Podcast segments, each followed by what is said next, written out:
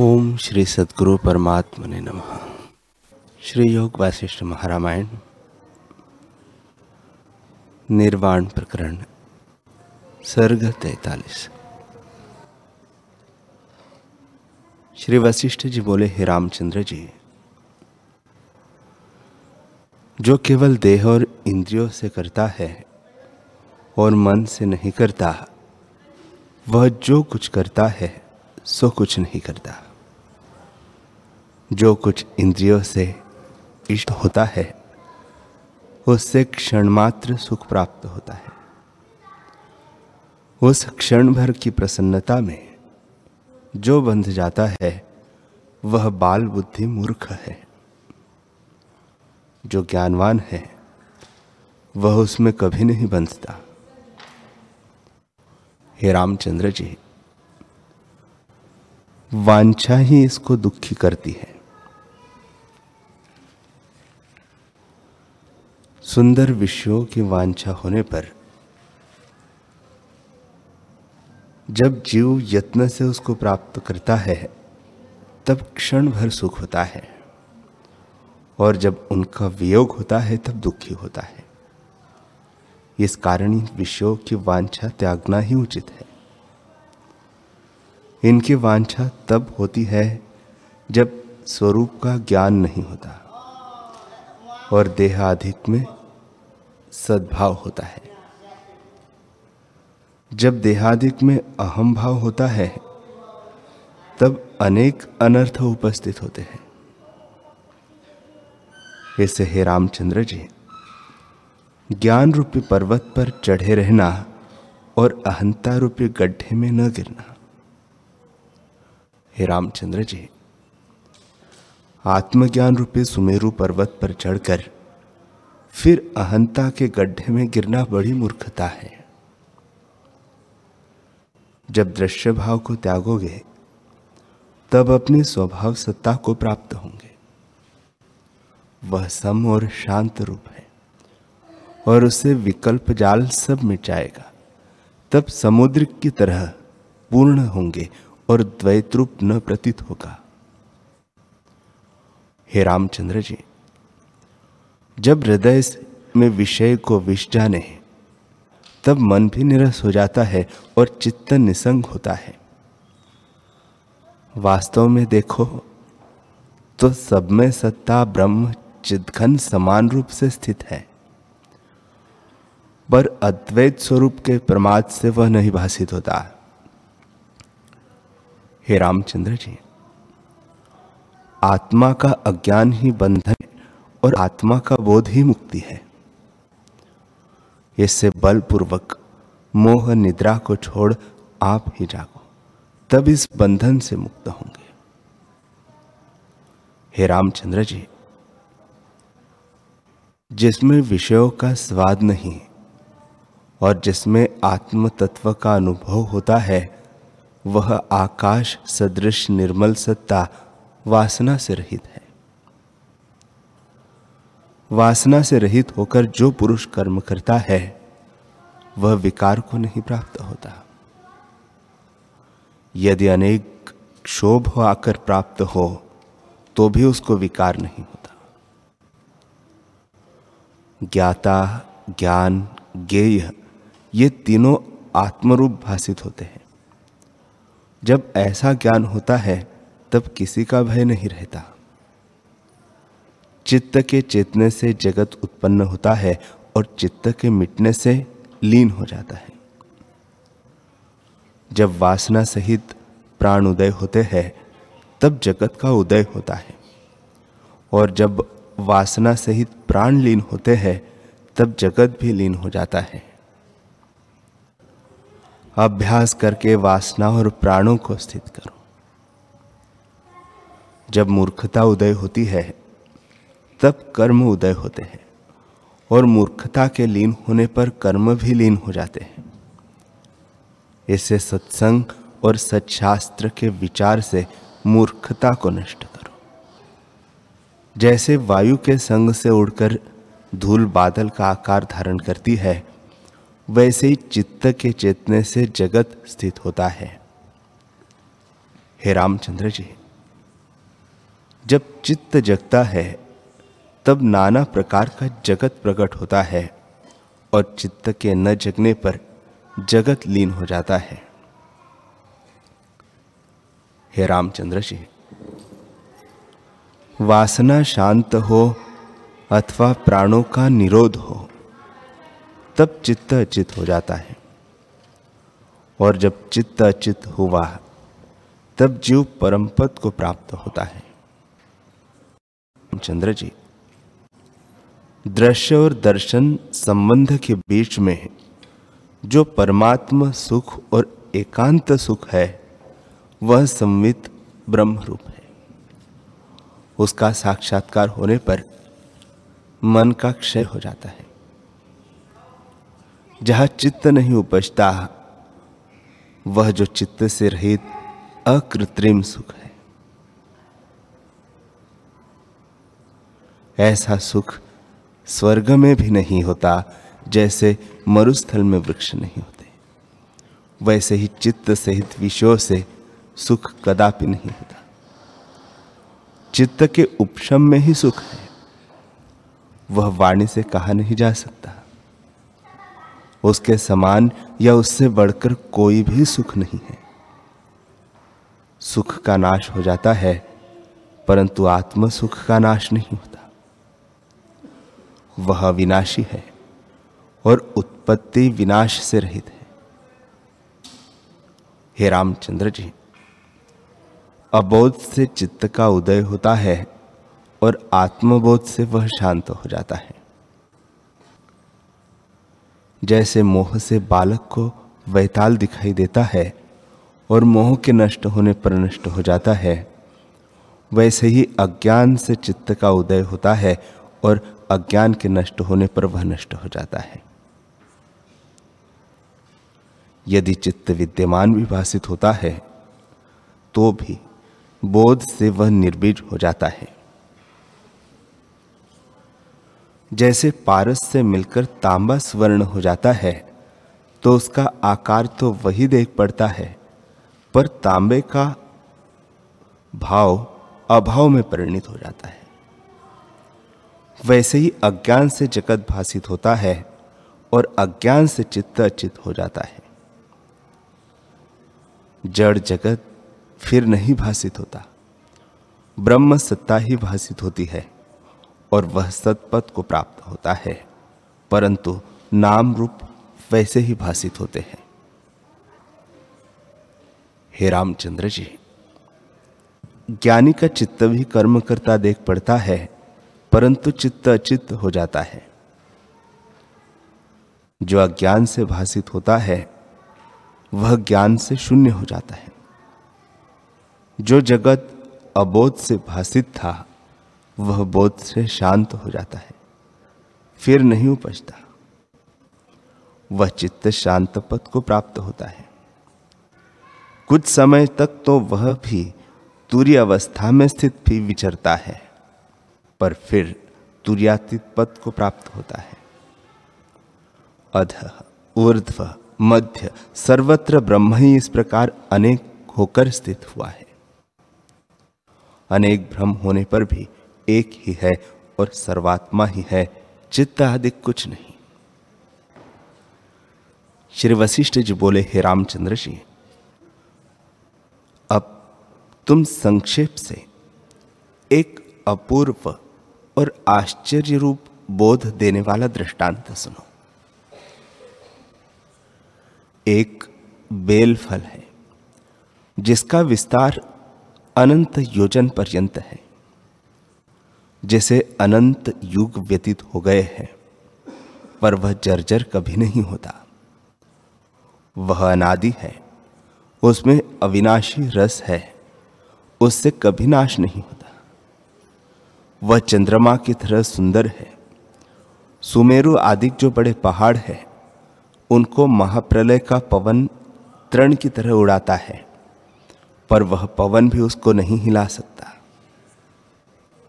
हे राघव, योजनों की अनंत कोटि संख्या है, पर उसकी संख्या नहीं की जाती, परंतु उसकी संख्या नहीं की जा सकती। वह बेल फल ऐसा और बहुत बड़ा है। जैसे सुमेरु के आगे राई का दाना सूक्ष्म और तुच्छ लगता है, वैसे उस बेल फल के आगे ब्रह्मांड सूक्ष्म और तुच्छ लगता है। वह बेल रस से पूर्ण है, कभी गिरता नहीं और पुरातन है। ब्रह्मा, विष्णु, रुद्र, इंद्र आदि भी उसका आदि अंत और मध्य नहीं जान सकते। न उसके मूल को कोई जान सकता है, न मध्य को कोई जानता है। उसका दृष्ट आकार है और अदृष्ट फल है। वह अपने प्रकाश से प्रकाशित है। उसका घन आकार है। वह सदा अचल है। किसी विकार को नहीं प्राप्त होता। वह सत निर्मल, निर्विकार निरंतर रूप, निरंध्र और चंद्रमा की तरह शीतल सुंदर है। उसमें ज्ञान संवित रूपी रस है। वह अपना रस आप ही पीता है और सबको देता है। सबका प्रकाशक भी वही है। उसमें अनेक चित्र रेखाओं ने निवास किया है, परंतु वह अपने स्वरूप को नहीं छोड़ता। अनेक रूपी भाषित होता है। उसमें स्पंदन रूपी रस भरा है। तत्व, इदम, देश, काल, क्रिया, नीति, राग, द्वेष, योपादेय, भूत, भविष्यवत, काल, प्रकाश, तम, विद्या, अविद्या इत्यादि कलना जाल उस रस के चेतने से चेतते हैं। वह बेल आत्मरूप उसमें अनुभव रूपी रस है। वह सदा अपने आप में स्थित और नित्य शांत रूप है। उसको जानकर पुरुष कृत कृत्य होता है। राम जी बोले, हे भगवान, हे सर्वधर्मों के जानने वाले, आपने यह बेल रूपी महाचिदघन सत्ता कही। सो मुझे ऐसा निश्चय हुआ कि चैतन्य ही अहंता रूपी जगत हो भाषित होता है। भेद रंचक भी नहीं। एक यद्वैत कल्पना सब वही है। श्री वशिष्ठ जी बोले, हे रामचंद्र जी, जैसे ब्रह्मांड की मज्जा सुमेरु आदि पृथ्वी है, वैसे ही चैतन्य बेल की मज्जा यह ब्रह्मांड है। सब जगत चैतन्य बेल रूप है। भिन्न नहीं और उस चैतन्य का विनाश नहीं हो सकता। हे रामचंद्र जी, चैतन्य रूपी मिर्चे के बीज में जो जगत रूपी चमत्कार तीक्ष्णता से है, सो सुषुप्त और निर्मल शी के अंतर अमिश्रित है। हे राघव, अब और आश्चर्य रूप एक आख्यान सुनो। महासुंदर प्रकाश संयुक्त, स्निग्ध और शीतल स्पर्श वाली विस्तृत रूप एक शिला, महानिरंध्र और घन रूप है। उसमें कमल उपजते हैं और उसकी ऊर्ध्व बेल है अधव मूल है और अनेक शाखाएँ हैं। राम जी बोले, हे भगवान सत्य कहते हो। यह शिला मैंने भी देखी है। वह नदी में विष्णु की मूर्ति शालिग्राम है। वशिष्ठ जी बोले, हे रामचंद्र जी, ऐसे तो तुम जानते हो और तुमने देखा भी है। परंतु जो शिला में बताता हूँ, वह अपूर्व शिला है। उसके भीतर ब्रह्मांड समूह है और कुछ भी नहीं। हे रामचंद्र जी, चैतन्य रूपी शिला जो मैंने तुमसे कही है, उसमें संपूर्ण ब्रह्मांड है। उस घन चैतन्यता से शिला वर्णन की है। वह अनंत घन और निरंध्र है। आकाश, पृथ्वी, पर्वत, देश, नदियाँ, समुद्र इत्यादि सभी विश्व उस शिला के भीतर स्थित है। जैसे शिला के ऊपर जो कमल खिले होते हैं, वे शिला रूप है। शिला से भिन्न नहीं, वैसे ही यह जगत आत्मरूपी शिला में है, आत्मा से भिन्न नहीं।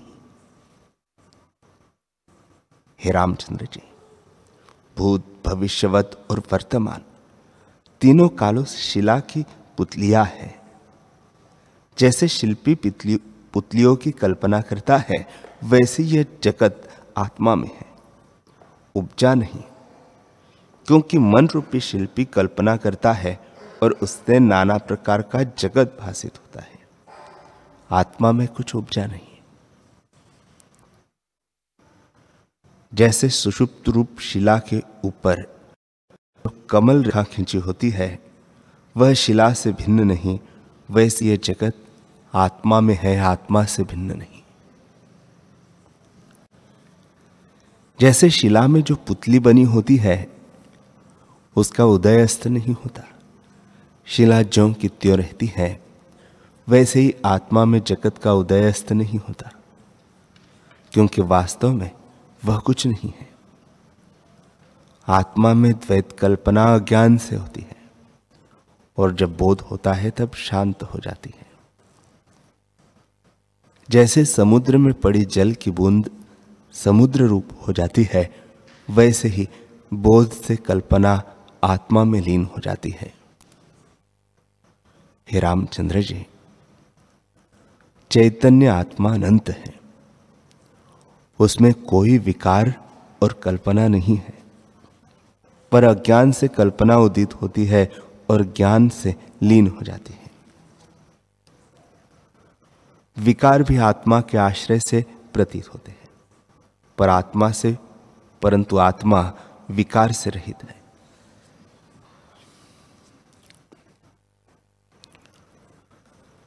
ब्रह्म से विकार उत्पन्न होते हैं और ब्रह्म ही में स्थित है।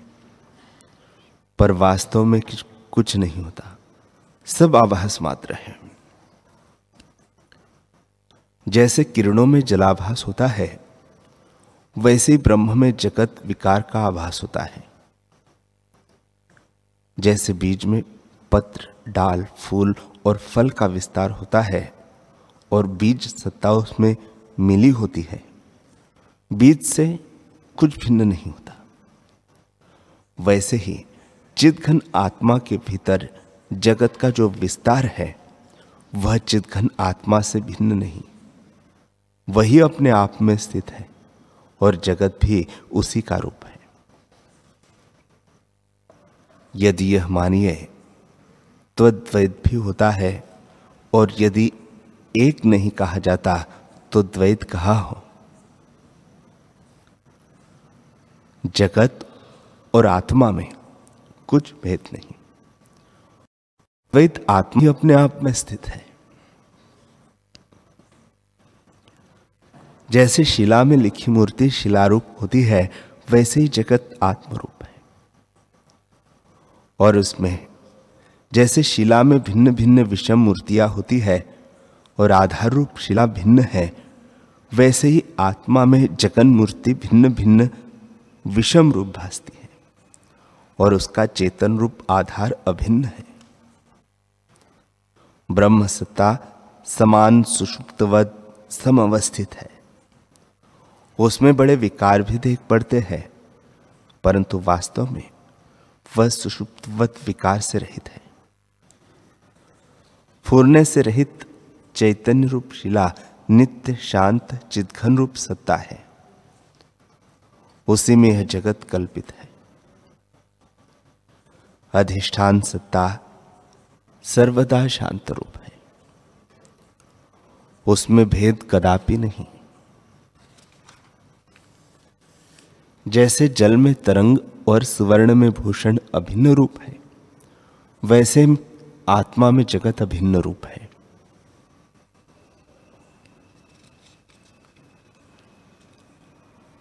श्री वशिष्ठ जी बोले, हे रामचंद्र जी, बीज के भीतर फूल, फल और संपूर्ण वृक्ष होता है। उस वृक्ष का आदि भी बीज है अंत भी बीज ही है।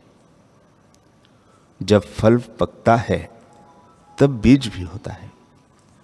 वैसे ही आत्मा भी आत्मा भी जगत में है। परंतु सदा अच्युत और सम है। कभी भेद विकार और परिणाम को नहीं प्राप्त हुआ। अपनी सत्ता में स्थित है। जगत के आदि मध्य अंत में वही है। किसी और भाव को नहीं प्राप्त हुआ। देश, काल, कर्म आदि, जो कुछ कलना भाषित होती है, सो वही है। जो कुछ शब्द और अर्थ है, वह आत्मा से भिन्न नहीं। जैसे वृक्ष का आदि भी बीज है और अंत भी बीज है, और मध्य में जो कुछ विस्तार देख पड़ता है, वह भी वही है, भिन्न कुछ नहीं। वैसे जगत का आदि भी आत्मसत्ता है, अंत भी आत्मसत्ता है, और जो कुछ मध्य में भाषित होता है, वह भी वही है। हे रामचंद्र जी चैतन्य रूपी बड़े दर्पण में संपूर्ण जगत प्रतिबिंबित होता है। संपूर्ण जगत संकल्प मात्र है। जैसा जैसा किसी में उसका स्फुरण दृढ़ होता है। वैसे ही वैसे आत्मसत्ता के आश्रित होकर वह भाषित होता है। जैसे चिंतामणि में जैसा कोई संकल्प रखता है, वैसा ही वह पदार्थ प्रकट होता है। और वह वास्तव में संकल्प मात्र ही होता है। वैसे ही जैसी जैसी भावना कोई करता है, वैसे ही वैसी आत्मा के आश्रय से भाषित होता है। अनंत जगत आत्मरूपी मणि के आश्रय में स्थित होते हैं। जैसे कोई भावना करता है, वैसे ही उसको देख पड़ती है। हे रामचंद्र जी, आत्मरूपी संपुट से जगत रूपी रत्न निकलते हैं। जैसा स्फुरण होता है, वैसा ही जगत भाषित होता है। जैसे शिला के ऊपर रेखाएँ होती है और उनसे जो नाना प्रकार के चित्र उभरते हैं, सो अनन्य रूप है। वैसे ही आत्मा में जगत अनन्य रूप है। जैसे शिला के ऊपर शंख चक्र आदि रेखाएँ उभरती है, वैसे ही आत्मा में यह जगत प्रकट है और वह आत्मरूप है। आत्मरूपी शिला निरंध्र है। उसमें कोई छिद्र नहीं। जैसे जल में तरंग जल रूप होते हैं, तैसे ब्रह्म में जगत ब्रह्म रूप है। वह ब्रह्म सम शांत रूप और सुषुप्तवत स्थित है। उसमें जगत कुछ उपजा नहीं। वह शिला रेखाओं सा है। जैसे बेल के भीतर मज्जा होती है, वैसे ही ब्रह्म में जगत स्थित है। जैसे आकाश नेता जल में द्रवता और वायु में स्पंदता होता है, वैसे ही ब्रह्म में जगत है। ब्रह्म और जगत में भेद कुछ भी नहीं। जैसे शाखा और वृक्ष में कुछ भेद नहीं, वैसे ब्रह्म और जगत में कुछ भेद नहीं। ब्रह्म ही जगत है और जगत ही ब्रह्म है। हे रामचंद्र जी, इसमें भाव अभाव या भेद कल्पना कोई नहीं। ब्रह्म सत्ता ही प्रकाशती है और ब्रह्म ही जगत रूप होकर देख पड़ता है। जैसे मरुस्थल में सूर्य की किरणें जल के समान चमकती है वैसे ही ब्रह्म जगत रूप होकर दिखता है।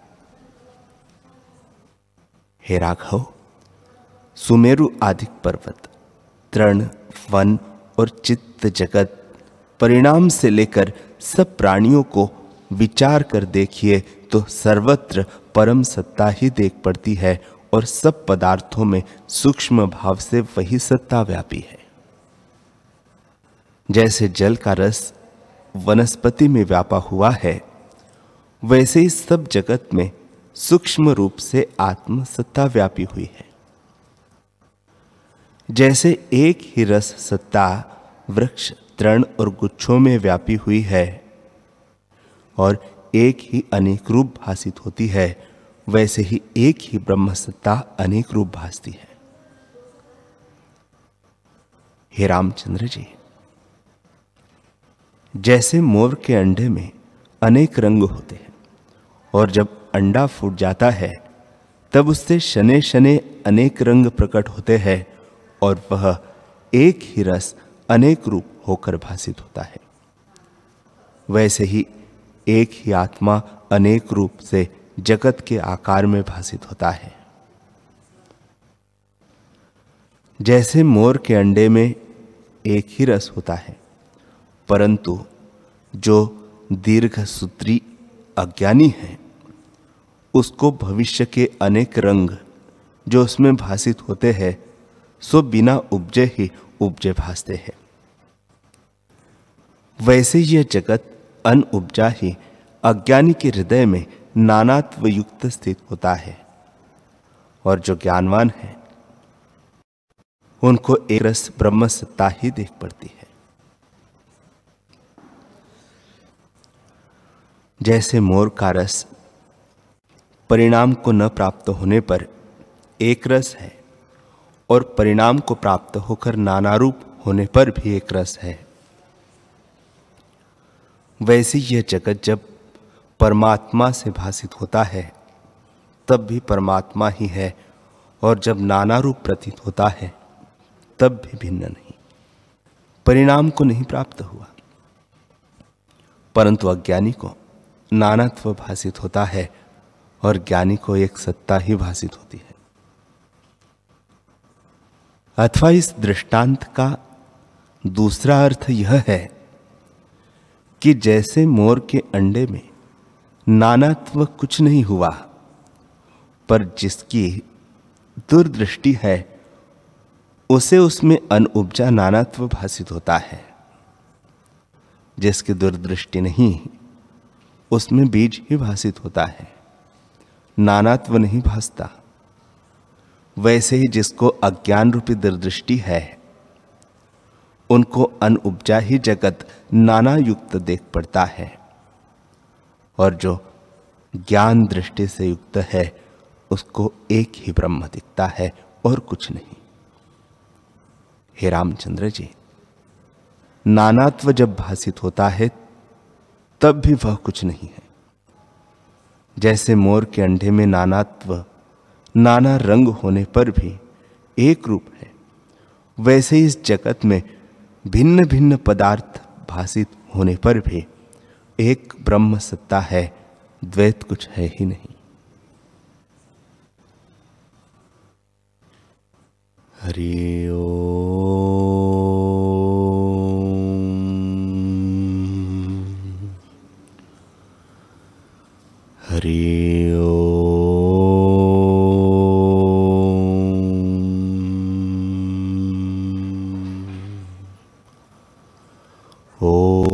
सहनावतु सहनो भुनक्तु सह वीर्यं करवावहे तेजस्विनावधीतमस्तु मा विद्विषावहे। ॐ शान्तिः शान्तिः शान्तिः। श्री सद्गुरुदेव भगवान की जय